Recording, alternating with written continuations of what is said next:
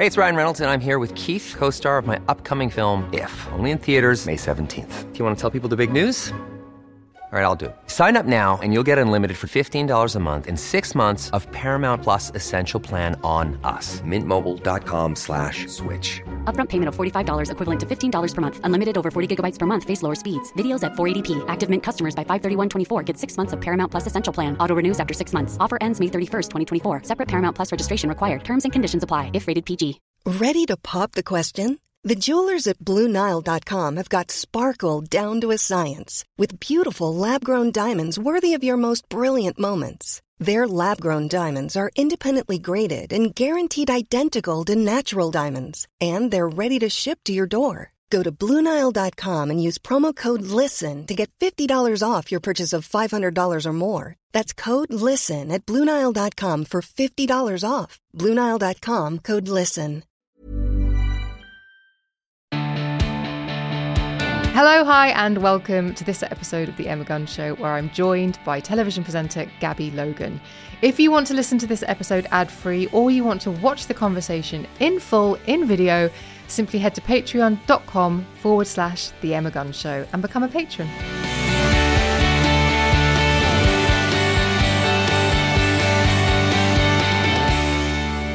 A very warm welcome to The Emma Guns Show, Gabby Logan. How are you? I'm very well, Emma. How are you? I'm really good, and I feel as though I know you incredibly well. Why? Because I read the book. I read the first half, and I honestly, I was just saying to the team here, I was very aware of when I was in the nineties. I felt like every scene was set so perfectly. Oh. And I think, to be honest, given the tone of this show that it takes normally, I really appreciate someone who is honest, cops to the good stuff, cops to the bad stuff, and seeks to then learn. And that really feels like such a theme throughout the whole book of this is my learning from this massive thing that happened in my life. Oh, I'm so glad to hear you say that, because I'm at the stage at the moment where you have this thing that's so personal to you, you release it out there and you've got no idea how it's going to be received. But that really was the nub of why I wanted to do this, because I think my motivation, it was the beginning of lockdown. I had these two fourteen-year-old twins at home, and they were going through this really important period of their life, but in some strange circumstances. I started thinking about my life and thought about things I would really like them to know about and lessons I would like them to learn. So while it wasn't primarily, you know, focused on them, I was aware that they would read it, and and I wanted to be really honest. I've always been, you know, tried to be as honest and authentic as possible. And um, so to, to to hear that that was your take is, well, it's made my day. Oh, fabulous. Well, there's so much I want to unpick about it, because it was really authentic. And there are definitely parts, maybe when you're a bit younger, where you could have sugarcoated it a little bit or made uh, your ver- your part in something seem a lot more benign than perhaps it was. And I'm just really curious about that process of revisiting those times in your life and how you were able to actually face them head on and be honest. Because I think that is a very, very hard thing to do. Um, first of all, when you said a minute ago, I read the first half, um, that is the title of the book. Emma hasn't just read half the book. Um, and I'm fifty next year and I'm associated with sport. So I felt it was a kind of uh, a cute title uh, about uh, my life. And Um, it was interesting, kind of the process of what I was going to write about, because, of course, there are so many things that I haven't written about, and um, and I'd love to. But I felt like I was being led almost down a path without any choice. I was kind of writing things and I didn't know why I was writing about them. And then I was learning about myself when I was writing. So, um, for example, um, I go out with, when I'm sixteen years old, I meet a man ten years older than me who's about to get married. And Um, you know, my kids uh, were absolutely aghast at that, that I, you know, that I went out with somebody effectively who, you know, I was, was committing adultery, and um, and how that unravelled, which was not very nice, really. And uh, when I look back now, I was young and naive, but I was also a party to that. I wasn't, you know, I wasn't kind of being coerced or groomed into some kind of relationship that I didn't want. I was flattered, and I was, um, I was feeling very, um, I suppose, um, grown up for the first time in my life. And so I, I kind of wanted to face that, you know, in a way that was honest and and not apportion blame to anybody else. And I and I looked at it as well through, as a parent, and thought, what would I do differently if that happened to me with my sixteen-year-old daughter? And uh, you know, it was it, that was quite. That was quite a hard chapter and quite a hard period to write about, actually, because I think my life might have gone in a very different direction at that age if I'd just experienced normal sixteen, seventeen, eighteen-year-old relationships instead of something that was really serious and quite profound, really. But again, to that point, it does feel as though you're very accepting of all of those things. You're very accepting of the fact that this did happen. Maybe my life would have been different had it gone another way. But I accept that it went this way, and that's that's great. I'm happy with that. Yeah, because I think the one thing I've learned through lots of different experiences, and I talk a lot in the book as well about a really, I suppose, seismic thing that happened to me work-wise, you know, when I was dropped by one station effectively and then picked up by the B B C. And I think if you don't accept those things, if you don't learn to have some peace with them, you're carrying baggage through your life that's not really very helpful. And and you think about being weighed down by things. And I think we all want to kind of trip through life as lightly as we possibly can, you know, not not carrying things with us. And there's, you know, there's enough going on in the world that you could get bogged down every day feeling, you know, just the, the doom and gloom. And the way news is presented now is, it just feels so heavy. And, uh, you know, there's there's all kinds of life things that happen every day that you could end up going to sleep at night feeling just a bit desperate. And actually, if you if you can't make peace with yourself about decisions you've made through your life, it's it's going to be a really tough old journey. So I think um, it wasn't easy, you know, and I think I was almost in my twenties, you know, if I hadn't come to kind of terms with all of that and other things such as my brother dying, I think I, I was heading towards some quite destructive and damaging behaviours, you know, that I wasn't being very kind to myself, and it could have gone in a very different direction. So I'm grateful for the people that I met, that I was able to use their mentorship or use their, you know, their experience to to try and kind of lift me out of that and understand a little bit more. So reading between the lines there, has one of the big shifts for you been about stop being so hard on yourself and placing huge expectations and actually treating yourself with kindness? Yeah, I think I, I still have big expectations of myself. I think that's probably one of my... Um, I, it's it's hard to call it a fault, because actually, you know, it drives you as well, and it motivates you, and you feel um, kind of focused if you if you expect, you know, a lot of yourself. But I think there have been times where it's too much, you know, and um, you don't have to be perfect is absolutely something that I've learned about. And I feel so much more kind of relaxed and balanced and uh, happy about that than, say, in my twenties, um, when I didn't feel I was anywhere near perfect and I was trying to kind of chase something that was unattainable. And so I think um, it's, it's social media and all the kind of those things that kind of have come on since my mid-twenties could have really derailed that, actually. And so I'm glad I, I got to grips with those things at that age. And I really feel for for young people who are growing up with that now without having had the experience of a life, you know, without it, and try to understand that, because, you know, I've got seventeen-year-old twins, as I mentioned, and that is their reality, that's their world. Um, and so I, I feel that um, my my kind of drive to try and be the best is was always there, but then it was exacerbated when my brother died, because I was nineteen, he was sixteen, and suddenly not only did I want to be perfect and have, you know, kind of a great life and, and do things well, I knew he didn't have that opportunity, and I felt like I was pushing forward for two people. But I was quite conscious of that at the time as well. It wasn't something that was subliminal. It was almost like I was carrying him with me. Does that make sense? Mm. Yeah. And so how did you, again, going back to what we were talking about earlier, was there a moment where you were able to to release that a little bit so that you weren't constantly pushing and fighting? Yeah, I was very lucky to meet somebody when I worked for Sky. I came down to London from working in local radio in Newcastle, having graduated from Durham, and in a very short period of time, you know, from graduating to starting at Sky, it was about sixteen months. And there I was with this T V job in London, with the flat in Richmond that I'd always wanted, you know, and I was twenty-three years old and I couldn't believe it. I was living in this t- this two-bedroom flat and I had my car and I was, you know, all the kind of material things that I thought um, I was striving for. And I met this guy who was a mentor. He was a, well, he was actually brought into Sky to train up presenters. And he turned out to be a life mentor, and he introduced me to a woman who was an acupuncturist and really a therapist. And um, ostensibly because I had kept having breakouts on my skin, and I'd seen an acupuncturist when I'd lived in Newcastle, and he said, oh, you should see this woman. I think he knew why he was telling me to see her. I don't think it was about my skin. I think it was about lots of other stuff that was going on with me. And uh, and I saw her for a long time, and a few years really, and she helped me kind of unlock and unravel lots of things that had happened to me as a child, in terms of, you know, things like the Bradford fire that I was at when I was um, twelve years old, and then also my brother's death and how that had affected our family in terms of my parents' relationship, and and not to blame myself, um, not to carry any guilt about that, you know, because that's uh, you know, very much a, a well-known phenomena, isn't it, when a sibling dies, that, you know, why was I the one that was left, and why, you know, how can how can I kind of make everything better with this family that is just scattered now, you know, having been such a tight unit.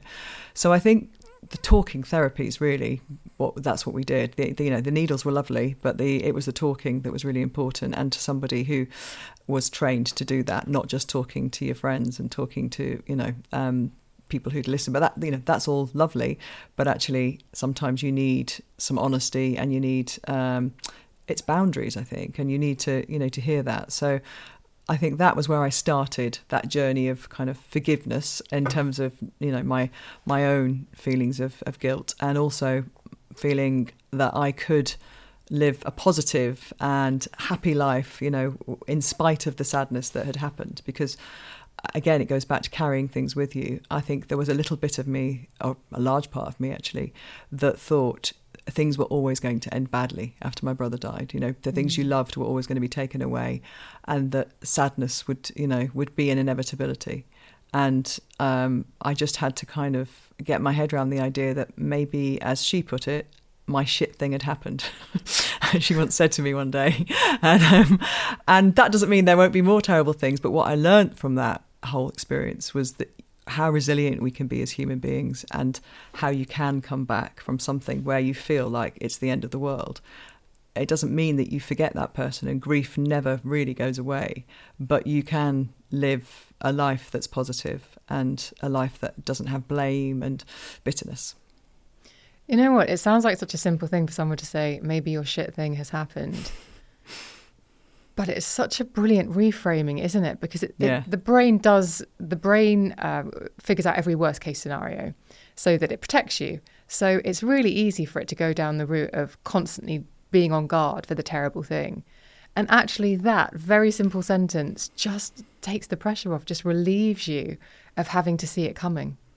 I can see myself lying on her kind of bed, you know, her treatment bed, when she and the sun beaming through, and when she said it, it was like something had lifted from me, because I'd never seen it that way. You know, I'd, I'd just always thought in my head, even though I, if you'd met me, you'd have thought I was quite a happy, jolly person. You know, I wasn't kind of, you know, gloomy and uh, despondent. I didn't, I, I still thought the cup was half full, not half empty. You know, I was, I was still leaning towards, and in the book I discuss my parents' kind of um, way of dealing with things. And my dad was definitely, the glass was half empty, and my mum was, you know, the opposite. And I, I, I, even though I had this exterior of that, I, I clearly inside was protecting myself and ready for the next disappointment, you know. And that leads you to be quite defensive. That leads you to be unable to really, truly be loved, and to be, um, I- even by not not necessarily sexual relationships or, you know, your part, your life partners. It's it's friendships, and, you know, skirting away from real commitment to things and people. It it gives you a prickly exterior that you don't realise you're uh, projecting, but it yeah. prevents people from getting close. Yeah, I don't I can't remember. Is it a um, what's the is it a blowfish? The fish that um, has yes. the you know yeah that and and that's kind of, you know, it is that, and actually prickly or a little bit edgy. That's kind of probably a, a good description of how I could be, you know, and. And it wasn't because I didn't like those people, or because I didn't, you know, didn't want to spend time with them. But what if they, what if, what if this boss didn't like me? What if those those people dropped me? What if, you know, because before that I hadn't ever thought about those things, you know, before before Daniel died. And and it's it's amazing how the brain kind of subtly absorbs those things. You know, it's not it's not like you work, you know, one day I had a brother, the next day I didn't. Oh, well, this is the new me, you know. It it just builds up and you don't see it. Yeah. It's um it's a really interesting Uh, journey, and it's uh, a, a really interesting idea of this allowing things to re- to be relieved. And I think you said something a second ago about people would never have necessarily thought that this was going on because I presented in a certain way. And I have to admit that when I was reading the book, I even though you were describing these things that were happening and they were obviously horrible, in your retelling, I thought there's something very steady about Gabby. I can imagine that to your friends, to your family, you are the the people that they tether themselves to when things are tough, because it seems, even in your writing, that you are quite steady, quite still, quite pragmatic. Mm. Yeah, um, I, I think that's... I think when my brother died, I was always that person, I think, but when my brother died... Uh, I was the eldest child, and um, I took a lot of stuff on. You know, I I wanted to, in practical terms, I wanted to help my mum who had a business, and I wanted to try and keep that going while she was literally just anchored to a chair. You know, she just couldn't, she was immobilised with grief. So I wanted to try and keep that going. And then I was also wanting to be everybody's, you know, are you okay? Is everything all right? We're, you know, and you keep doing that for a while until you hit a wall eventually. You know, you can't just keep doing that. And I think... my personality has always probably been, I wouldn't say I've got leadership qualities, but you know, because that sounds a little bit grand, but being the eldest of a big family, being the eldest of the wider family, you know, the oldest grandchild, all of those things, I think I always wanted to, you know, make sure a situation was okay with my cousins. You know, we'd be at family party. Right, let's do this, let's do that.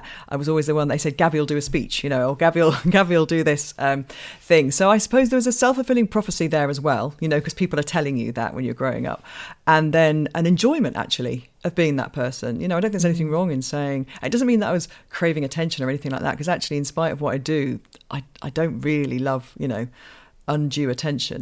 I just enjoyed things being right, you know, and getting, I don't, when I say that, I don't mean it in a judgmental way, but just getting things right, making sure that everybody was okay, making sure that um, uh, the plans, you know, were uh, were put in place. I, I am an organiser, I suppose that's what it comes down to, and a natural kind of affinity for, you know, making plans and making sure they come off. So on a practical level, that has its attributes. Um, emotionally, at some point, you know, you've got to take your foot off the gas a little bit, because when something like that happens to, to you, you just can't keep going. You know, I remember Wendy Mandy, the acupuncturist, saying to me, it's like you're, you're literally, your foot is against the floor in a car. You have no, there's no petrol left. You're just working now on adrenaline, and you've just, you know, the reserves are, are going. And and that really kind of hit home, because when you start talking about your physical health as well, as well as your mental well-being, um, I, I kind of had to listen, had to sit up. I had a really similar experience, not to make uh, this show about me, but it's just I had a very similar thing of always uh, making sure the external things were looked after. And like you, I was on a therapist table. This time it was uh, someone doing Reiki who said, you are completely depleted. You've got nothing left to give. You have to stop and actually start looking after yourself. And it sounds mm. as though, and mm. that was a really pivotal moment for me, because I hadn't even considered that I needed mm. to give myself time and attention. And so I'm curious if that was another revelation as part of that, of like, actually, I need to, I can't make sure everyone else is okay unless I'm doing that for me too. Yeah, and I think when you start to get your head around that and reframe that as well, that you don't see looking after yourself as something that's selfish or, you know, self-absorbed. Actually, I, I, I really ran with that for the rest of my life until I sit here talking to you now, in terms of if I'm not able to exercise, eat well, get enough sleep, I'm no good to anybody, you know, whether it's work, whether it's my family, and they all get that. And everybody, you know, that I that I live with and work with kind of knows, you know, that's what I'm, that's what I like. And so when I'm at work, you know, we need to stop, we need to get nourishment, you know, we can't just keep going all day. I've, I'm on a trip abroad, you know, I, I always say to my producers, I'll work you an eighteen hour day, but at some point I've got to do some exercise, you know, I need a bit of time to time out. And at home, you know, I carry through that kind of philosophy. I look at my week and think, right, I've got to exercise four or five times this week. uh, you know, where is it going to fit in? And and I and that's kind of since really my mid twenties how I've I think I've managed to live, which is, you know, it's it's been kind of called all sorts of things over the decades, hasn't it? But self-care really sums it up, I think, and looking after yourself so that you can be available and be the best person you can be for everybody else you love. So um, there's no no shame in that, you know. I used to kind of, if I went for a facial or a massage, I'd pretend it was a meeting. I think, no, that that's the time out for me. That's something that I'm I'm going to give back to myself and I really enjoy. I'm going to own it.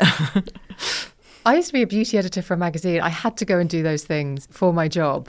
And yet I would still minimise them because I felt it was a bit grand and I was having, you know, having an easy life. But you have to. And you're talking there about working an eighteen-hour day and saying, but I'm going to need to exercise.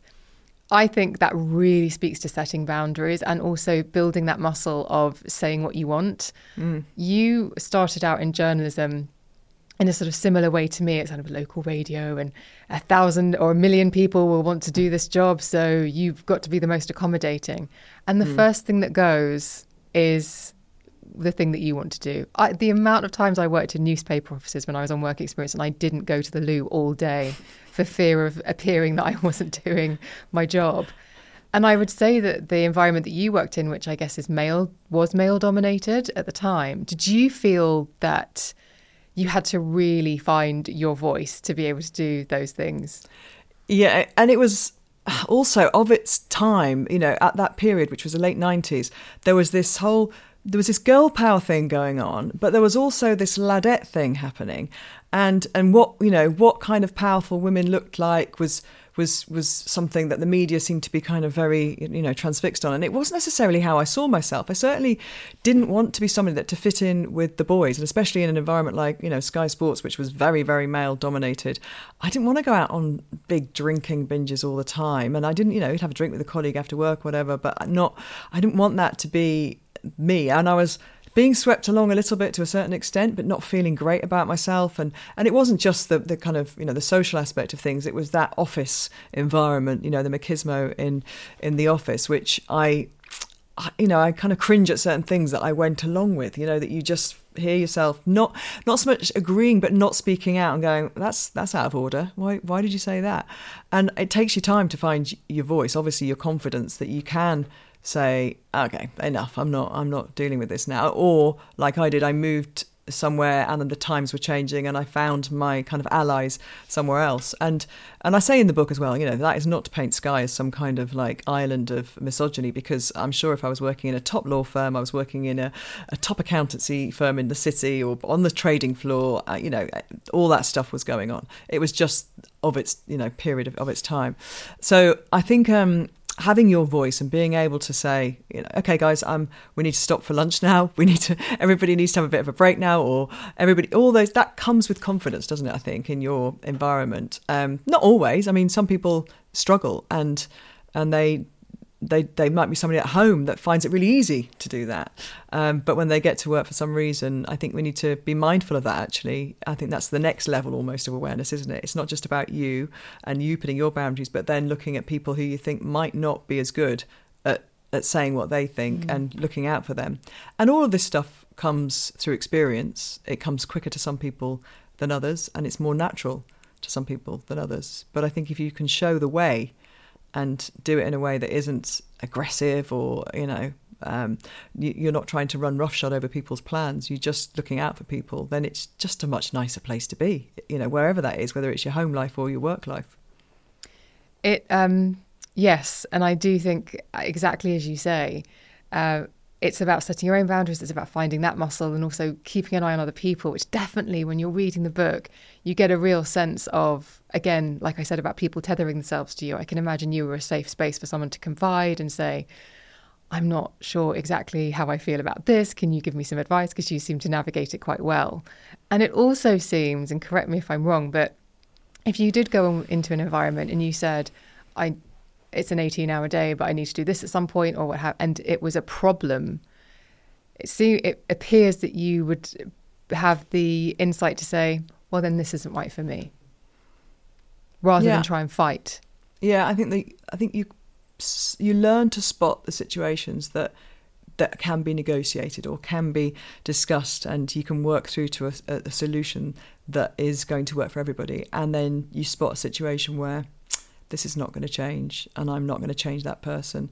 And perhaps I T V was an example of that when the new boss came in, and I could just feel, I've got quite a good gut instinct generally, and um, it, on lots of different things. And I could, I sensed that he wasn't going to be happy with, first of all, me being pregnant with twins while I was presenting a Champions League final, and then just me per se. I just felt there was never, whatever I did, it wasn't going to be enough. And so when I left I T V, I actually didn't have to leave. You know, they talked about me doing um, a lower level of competition to the Champions League, and, and it was pretty much a demotion. I could have stayed and fought back, but I actually thought I didn't want to be in that environment and feel like that after I'd been there for so long, and I wasn't going to, prepared to just throw the towel in full stop. So when I went to the B B C, it was like a learning, you know, from the very, going up almost from the bottom up again, because I was in a completely new environment, new people. They had never worked with me before. They didn't know what to think of me. They'd seen me on telly, but they didn't have a clue how I worked. And I had to build relationships again. And it was quite scary, really. I was throwing myself into something, this enormous organisation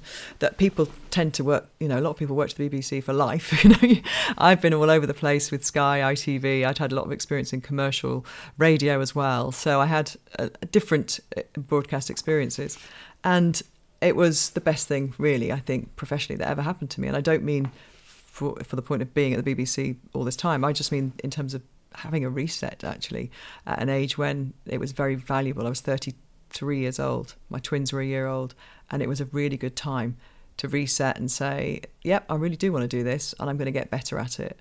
And maybe maybe some of the things that the old boss said, he had a point. Maybe it was a personal thing. Maybe maybe I could never have been good enough for him. But I can be now. I can be better now. Um, so what looked like a terrible thing, and the reason I wanted to write about that, and I say in the book, it's not about trying to get back on somebody and, you know, name and shame somebody who kind of, you know, um, let me go. It was more actually to say I, I released him from any kind of feelings of bitterness and anger towards him, because actually I was much better off in the next place. And that really comes across. And actually, when I was reading the the whole, the end of I T V section, I was getting quite angry. And I'm sure a lot of people will read it and think, oh, this reminds me of this person I worked with, or they had it in for me. And all of those very easy things that you can begin to grab out of the air that are attached to your insecurities would come in. And so when you actually make the entire situation benign, and actually not even benign, positive, and say, he was a lesson, basically, and it was my opportunity to either learn from it or not, hmm. I was... It was actually really good to see, to read that and think that's the way to look at all of these things that happen, rather than clock up a series of terrible relationships with people or awful bosses, to think about what is the really amazing thing mm. I can take away and move forward with. Absolutely. And that doesn't mean that for a few months I was, you know, really not angry, but I was just so frustrated, because I felt like it was the first time that I hadn't managed to turn somebody in, you know, in a way that, um, I, come on, let's, let, what can I do? What, how? Because I was always really good at critique uh, or receiving, you know, critique, because I've been a sports person, and sports people are pretty good at that, because, you know, it's how you get better at sport. And I notice that now, actually, my job with the sports pundits I work with, they receive information like that really well. You know, when you say, no, try and do this, or don't do it that way, or, you know, don't sp- speak one until I've finished this, or they don't get offended by it. And so I couldn't get that with him, you know, so I, I that was the, the frustration, I think. And then also leaving somewhere that I loved, you know, and the people I worked with at I T V I loved, and I'd had such great time there. I'd met my husband, I'd had children, so all these lovely life things had happened with all these people, you know, so they'd come to my wedding and they'd been part of me being pregnant and all of that. So I had to separate those things, and and also in time, when I did kind of realise that it was a massive lesson, it was so liberating to not carry around anger for another human being who had no idea, you know, because of course, when you're busy being angry about somebody, they're just getting on with their life. They've, you know, they're, they're not waking up going, oh, I wish Gabby wasn't angry with me today. They're, they're having a great life. Yeah, and it's just that thing. It's the re- it's the release, isn't it? It's untethering mm. yourself from the negative energy. And actually, interestingly, you talked about criticism there and critique. And I do want to unpick that a little bit with you, because mainly because I, and I suspect some of my listeners, will want to get better at taking criticism. I am definitely very guilty of, but I gave it my best shot. And obviously I internalise this, but I wish it didn't wound me so much. So if you were to say to somebody, look, here's how to reframe criticism and critique so that it doesn't wound you, it actually mm. empowers you. How would you, how would you coax them into that way of thinking? Um, I think you detach any personal attributes to when you're giving somebody any kind of critique, you know. It, so if it's about me, with me, usually I, it's about how I broadcast. And as long as the person that you're asking for that critique from is somebody you, you first of all, you, you really have to respect them, because it's a non-starter if you don't think that they're worth listening to. So choose those people wisely. And when the mentor I talked about earlier from Sky, die, he died um, a few years ago. And I was a bit rudderless at that point because I had nobody else that I'd I'd gone to for that kind of advice before. And during the World Cup, I think it was in twenty eighteen, there was a producer I really value, a guy called Rich Hughes, and I said to him, look, I know I'm not quite cracking these interviews because it's not my natural broadcast place. I, I normally host the shows, don't do the post-match interviews. Can you give me some feedback after the first match? And he wrote me the most amazing email afterwards, which was really detailed kind of uh, insight into what he thought I'd elicited and why the answer might have been better if I'd done this, and how how to reframe the questions, because it's a very doing a post-match interview is a very specific kind of broadcasting compared to, say, a long-form sat-down interview like this or something that happens in a studio. And I think he was so I think he was flattered, actually, to be asked, because, you know, I, I'm similar age to him, a lot of experience. It wasn't as if I was a very junior person that just started. And I think he then respected me probably more. Mom deserves the best, and there's no better place to shop for Mother's Day than Whole Foods Market. They're your destination for unbeatable savings, from premium gifts to show-stopping flowers and irresistible desserts. Start by saving thirty-three percent with Prime on all body care and candles. Then get a fifteen-stem bunch of tulips for just nine ninety-nine each with Prime. Round out Mom's menu with festive rosé, irresistible berry chantilly cake, and more special treats. Come celebrate Mother's Day at Whole Foods Market. Hey, it's Ryan Reynolds, and I'm here with Keith, co-star of my upcoming film, If, only in theaters May seventeenth. Do you want to tell people the big news? All right, I'll do it. Sign up now and you'll get unlimited for fifteen dollars a month and six months of Paramount Plus Essential Plan on us. MintMobile.com slash switch. Upfront payment of forty-five dollars equivalent to fifteen dollars per month. Unlimited over forty gigabytes per month. Face lower speeds. Videos at four eighty p. Active Mint customers by five thirty-one twenty-four get six months of Paramount Plus Essential Plan. Auto renews after six months. Offer ends May thirty-first, twenty twenty-four. Separate Paramount Plus registration required. Terms and conditions apply if rated P G. Or as well for it, because then, then he knew that he could feed back. And and I do ask um, people that I really respect, you know, for, for, for any kind of feedback that they want. And it is it is not it's taking that personal out, I think, and being um, in your own mind accepting that there'll be things that you might slightly disagree with, but you have to see it from the other person's perspective, because otherwise you're never going to get better at it. Funnily enough, I had a message on my Instagram just yesterday from somebody about my podcast, Midpoint, and she said, I really love it, but you just, you speak too quickly and it makes me feel quite anxious. And I said, oh, I'm I'm really sorry about that. We'll we'll have a, you know, I'll have that, I'll bear that in mind when I'm recording my next podcast. And this morning, the same woman had replied to me and said, I just checked, I had it on one point five. But I was so glad that I hadn't waded in saying, well, I'm sorry, you know, I'm sorry you find it like that, because, um, and actually I was really pleased that when I read it, I didn't feel particularly affronted. You know, I thought, oh, she's got a, maybe she's got a point. Sometimes I do speak too quickly, and it, and she'd done it in a nice way as well. She'd says started off with a compliment. I really enjoy your podcast, but and that's the other thing, I think, when you're giving criticism to people, it's always important to start with something praiseworthy or positive at the beginning.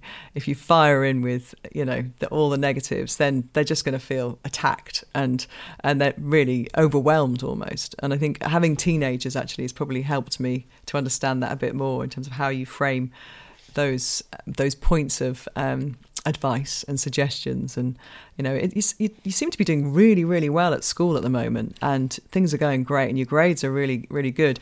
I've just noticed though that, you know, you don't seem to be um, doing a lot of work at home in the evenings. You know, how are you? How are you going to keep up with that in your final year of A levels? And And then they kind of more like say, well, I'm, I'm using all my frees at school, actually, and I'm doing this and I'm, you know, doing that. But they know that you've noticed, you know. So, um, I mean, God, it's been a it's been a lifetime of, of kind of learning with children. But I I feel like that, you know, that kind of approach seems to work a bit better. God, that's so reasonable. I'm just, yeah, but I know. My that as I say, that is not that is not kind of, you know, the natural my natural go-to. I've had to really work on that, because firing in saying you're not doing any work, you know, that's that has not received been received very well. So yeah, that is a learning. Support for this podcast comes from my Patreon page at patreon.com forward slash The Emma Guns Show.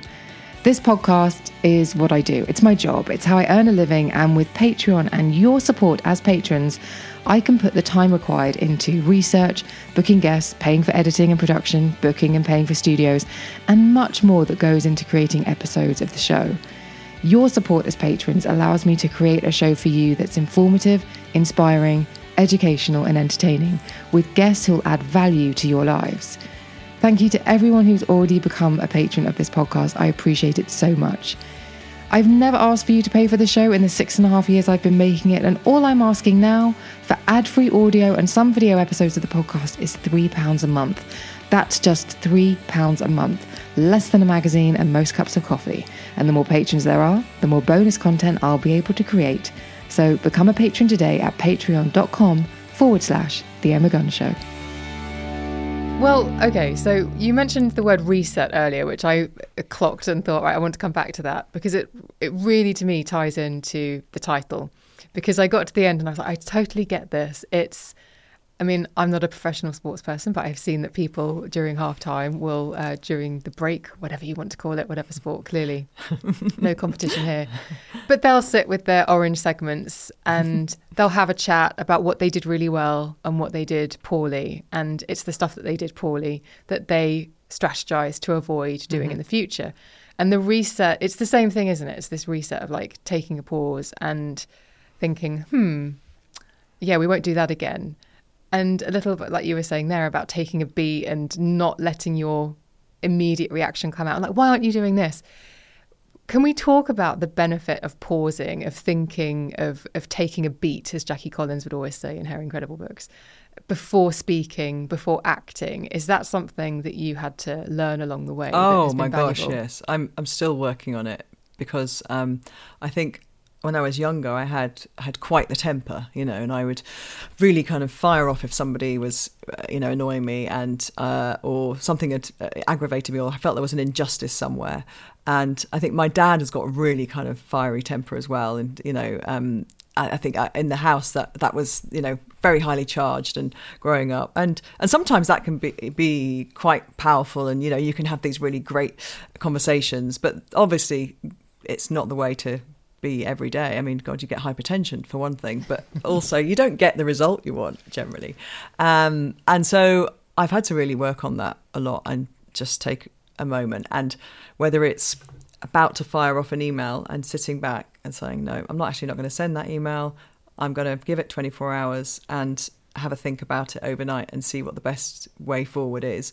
I, I definitely find myself doing things like that more, not replying to texts or not replying to an email straight away, or sending the email. Sometimes I send the email to my agent and I say to her, I'm sending this to you so that I don't send it to this person, and I just I've released it now, and and I'll have a bit of thought and a bit of, you know, a, a little bit of reflection on the situation.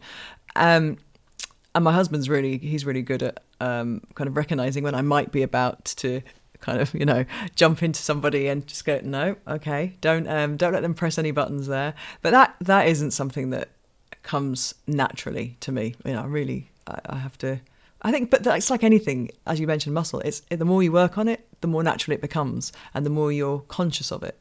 It's being mm-hmm. present, isn't it, in those situations, and actually listening to what the person's saying, because sometimes you you hear the you hear something that they haven't meant, or you hear something that is a tiny part of what they've said, and then you've lost all the other information. Um, and we don't, you know, it's not it's not a skill that is really taught, is it? You know, kids at school aren't taught how to listen properly, how to To, to communicate properly. You know, that that comes through if you've got parents who are interested in that, if you've got um, you know, friends who are who are good at that. But it's something that really we should probably spend a little bit more time on, I think, with with young people. And and I've noticed as well, like with my kids, that, you know, that they like to debate, but they don't necessarily want to hear what you're saying back. They like this idea that, you know, they're transmitting all the time. And I and I wonder if that's a young person's thing or if it's a generational thing. But we t- I try and explain to them as well, you know, about just hearing what the other person is is saying. As well, if you have a prickly exterior or a prickly defence mechanism, then you're not going to hear the positive. You're only going to hear the negative. And so, and I'm projecting massively onto you here from my own experience, but I look back at some of my my past and the way that I have reacted, and it's not in, it's not how I would react now with the years under my belt, but I still torment myself with the fact that, well, that person didn't like me as a result, and that's mm. completely deserved. Yeah, yeah. I think um, you remember, don't you, those key phrases? Or I remember there was a very, very important woman at the B B C. She was the top top dog, really, at the B B C. And the job for The One Show had come up because Christine Bleakley and Adrian Charles had left to go to I T V. And the person who was in line for the male part of the role really wanted me to be screen tested and really wanted to work with me. And she said that viewers didn't like me because I was cold. And and I, she told my agent that.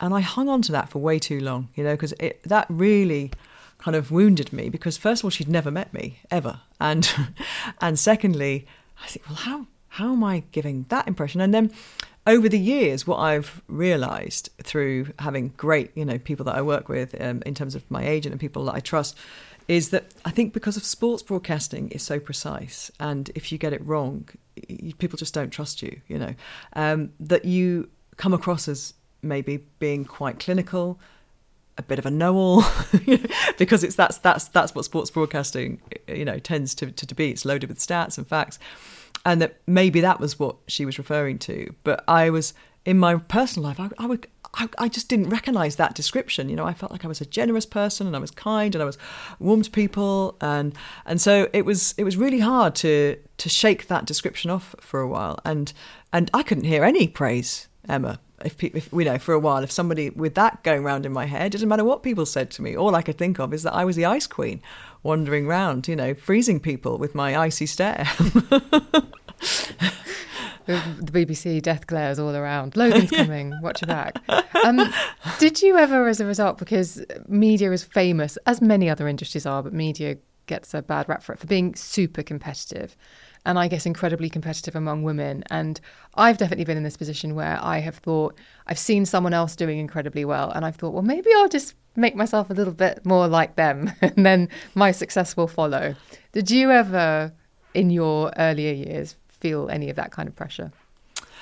I suppose because I was, there weren't many of us, there weren't many women doing sports broadcasting. Um, Sue Barker was at the B B C, but I felt she was very different to me. She was a bit older, and she was very much entrenched in tennis and doing Question of Sport, and had her own style and her own kind of following.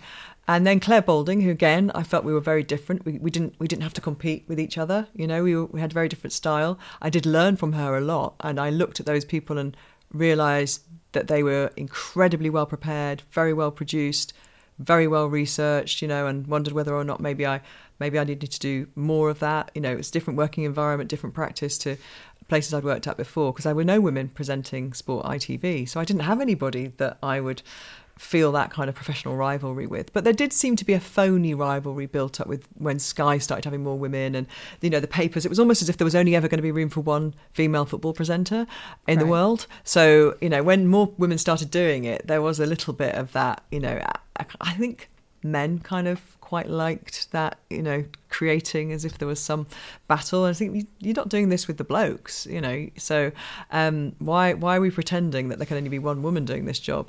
Um, so I've I think I've always been quite authentic in that respect, you know, that I've just done it my way, but looked at people that I respect and people that I think are really good, and want to know how they, you know, how they've got that good. But I um, but I haven't felt it. But you do feel it in other areas of life, definitely. I mean, never more so than when you become a mother. You know, you're at the school gates going, am I bake a cake, mum? Am I going to be always have the best play dates, mum? Am I going to be the working mum that never seems to, you know, never seems to be around and everybody kind of rolls their eyes at? Um, I, that that is that me, you know?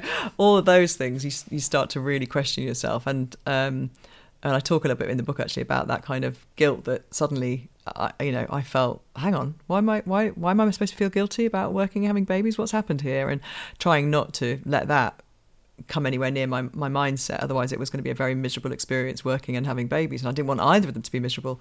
So, um, so yeah, I've, I think at various points in my life, I've, I, I know what you're saying and I recognise it, but not so much, I think, with the main job, if you like.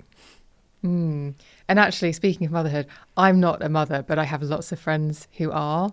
And I almost chuckle at them when they tell me about the party that they're putting on or the balloon wall. And I think about when I was a kid and you get your, your, your packed lunch in an ice cream box, an empty ice cream box with an elastic band around it. And I just think we've made it so hard for each other. And again, in that section in the book, it really comes through of like, right, okay, I need this in order to do my job and be a good mum. And I make no apologies for it. I need this support. I need Jane. That's that's happening, and sod anyone who thinks that that's wrong.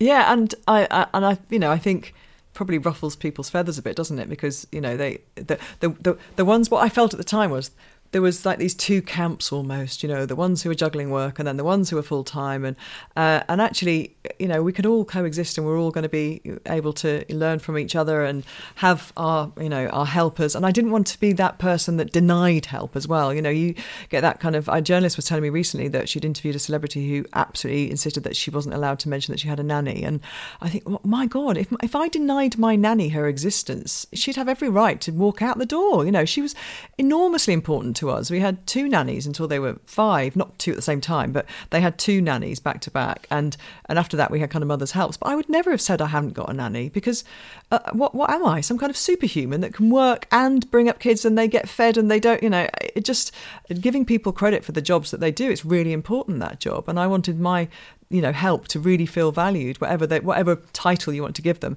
that they all felt really valued. And I had Auntie Jane who used to come down from Leeds and help me, and with her daughter sometimes. And then I had my friend Jane who had four kids and was just the font of all knowledge. And all those people that collectively helped me do what I did, and also helped me, you know, be the best mum I could be in terms of information and um, routine and everything else. So yeah, I, I just felt like it was really important to not deny that, and I wasn't failing anybody um, by not being, you know, one hundred percent perfect all the time as a as a mum, making mistakes on an almost daily basis. Can we talk about um, a friend of the show, Wim Hof? Yeah. Wim. Because he's, I mean, you obviously have spent time with him. He's taught you his breathing techniques one-on-one, and you've done incredible things with him. He's been on this show.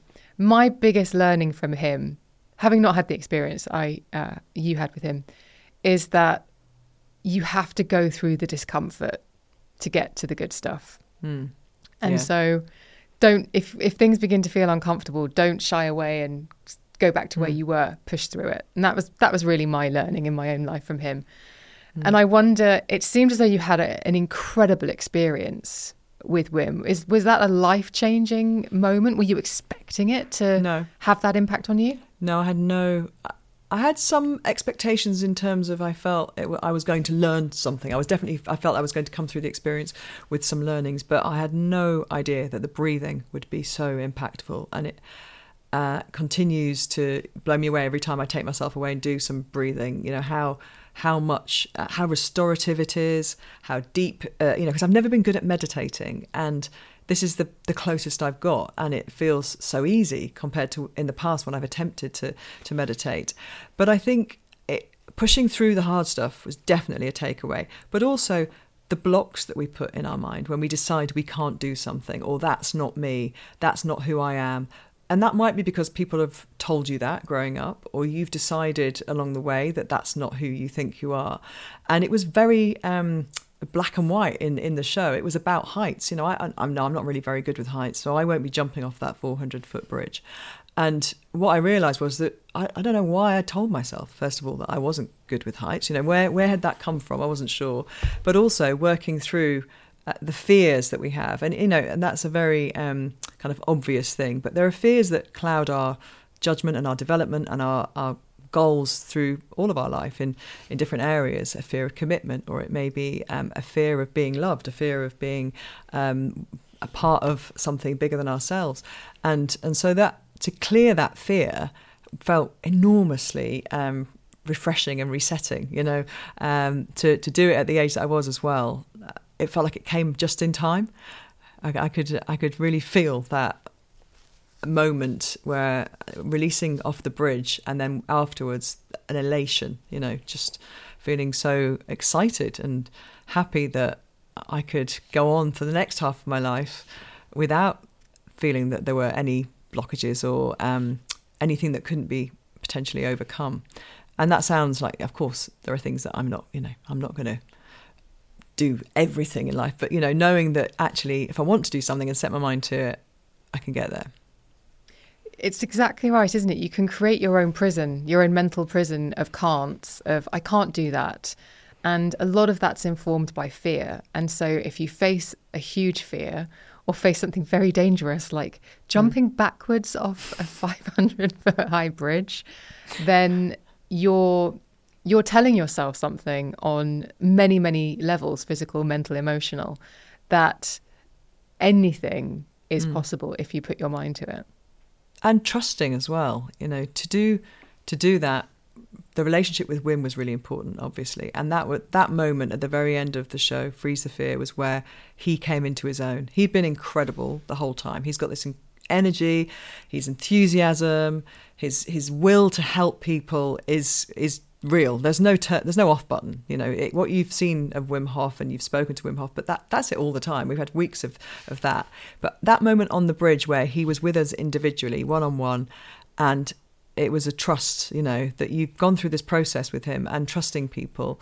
And our world can be quite cynical, and we can have experiences that make us feel wary of people and decide that, you know, that's not for me because I've been burnt in that situation, or I'm not going to do that anymore because I don't trust those people. Actually, it, it really narrows our experiences. And so for me, there was a lot, there was a lot of um, focus on that trust, and trust with the people who were putting the rigging on you, you know, putting all the safety harnesses on you. And I don't know these people, you know, for, I've never met them before until we got to the show, but having such enormous faith in them and trust in what they do. And, and that was a big takeaway as well. Um, it was, it was remarkable. The whole, the whole experience was, was remarkable. And I, I do tap into it mentally quite a lot, actually, and because I, I felt so great when I got back to England from Italy, and I wanted, and I knew life was going to kind of get back onto the hamster wheel of going to work and being busy and everything going on, but I really wanted to remember what what I'd felt and how I'd felt about myself, and um, and carry that through, because um, it was a, an enormous gift and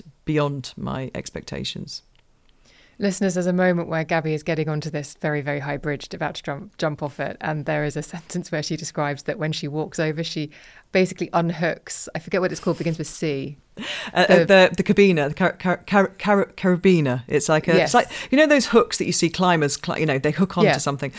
Yeah. And I, and I stood on it. I heard this noise and I'd unhooked it.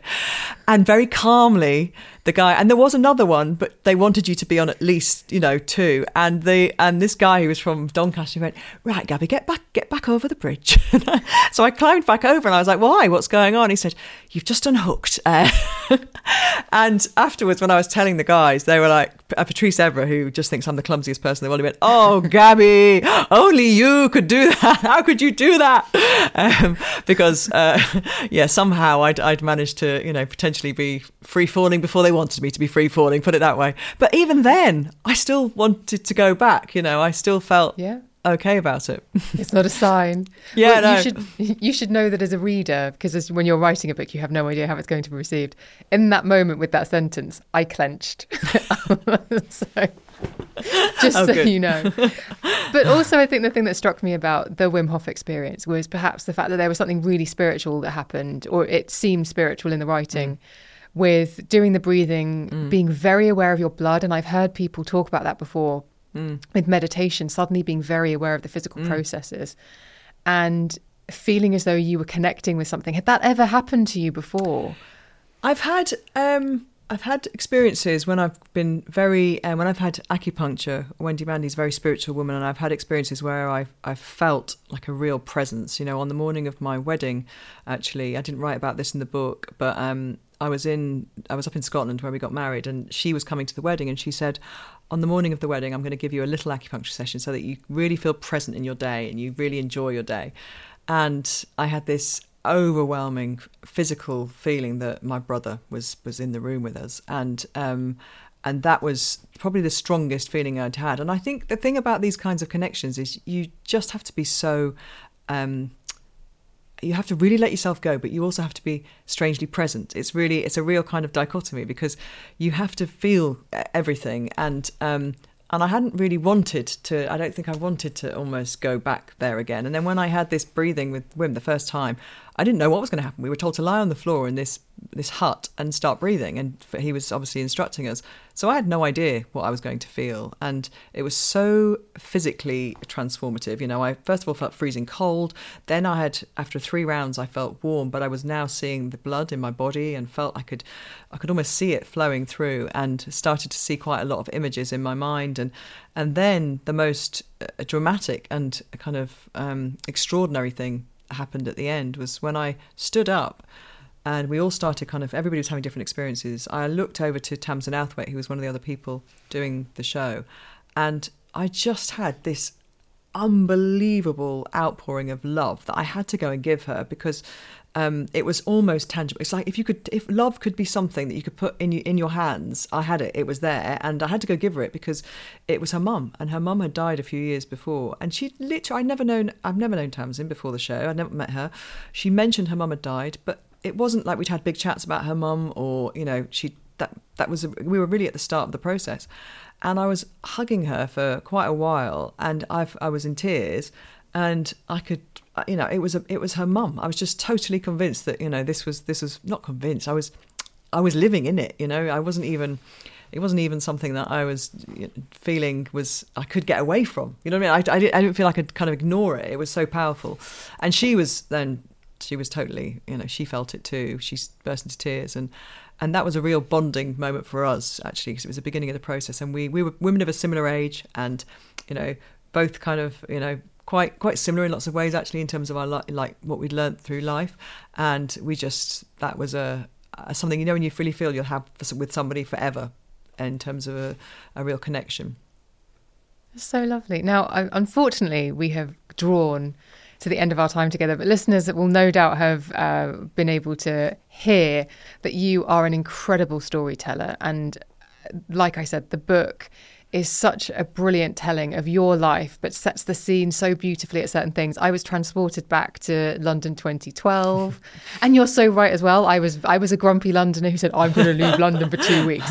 And I've never felt more community spirit than in those two weeks. It was absolutely magical. Aww. And it it was just, it it's just a, a wonderful book. And I, like I said, right at the top of the conversation, the thing I really appreciate appreciated about it, and I think what listeners will appreciate, is the authenticity and the fact that life isn't perfect, mistakes are going to happen, but it's so fine to learn from them, accept accept what's gone wrong, and move forward with this incredible positive purpose, which is how I, when I put down the book, there was no clenching, there was just a real sense of, I'm so glad I've read this. Oh, thank you so, so much. I'm, I'm really, I feel quite emotional because um, I, I just, you know, I'm, I'm just thrilled. I'm thrilled that that's how you felt. And thank you for having me on. It's been so lovely chatting to you uh, about some of the incidents in the book and your take on it, because that's really why you do it, isn't it? Because you want, you want people to take away something that is a little bit more than just the words you've written down on a page. Um, obviously, the links to the book will be in the show notes. So listeners, run, run, run to the show notes, click on that link and get it, because you are going to want to, you're going to want to hear Gabby's story. It's wonderful. Gabby Logan, thank you so much for joining me on The Emma Guns Show. It's been a delight. Thank you so much, Emma. I've really, really enjoyed myself. Thank you. Thank you so much for listening. Why not become a patron of The Emma Guns Show today? For just three pounds a month, you can enjoy episodes of the podcast ad-free and in video.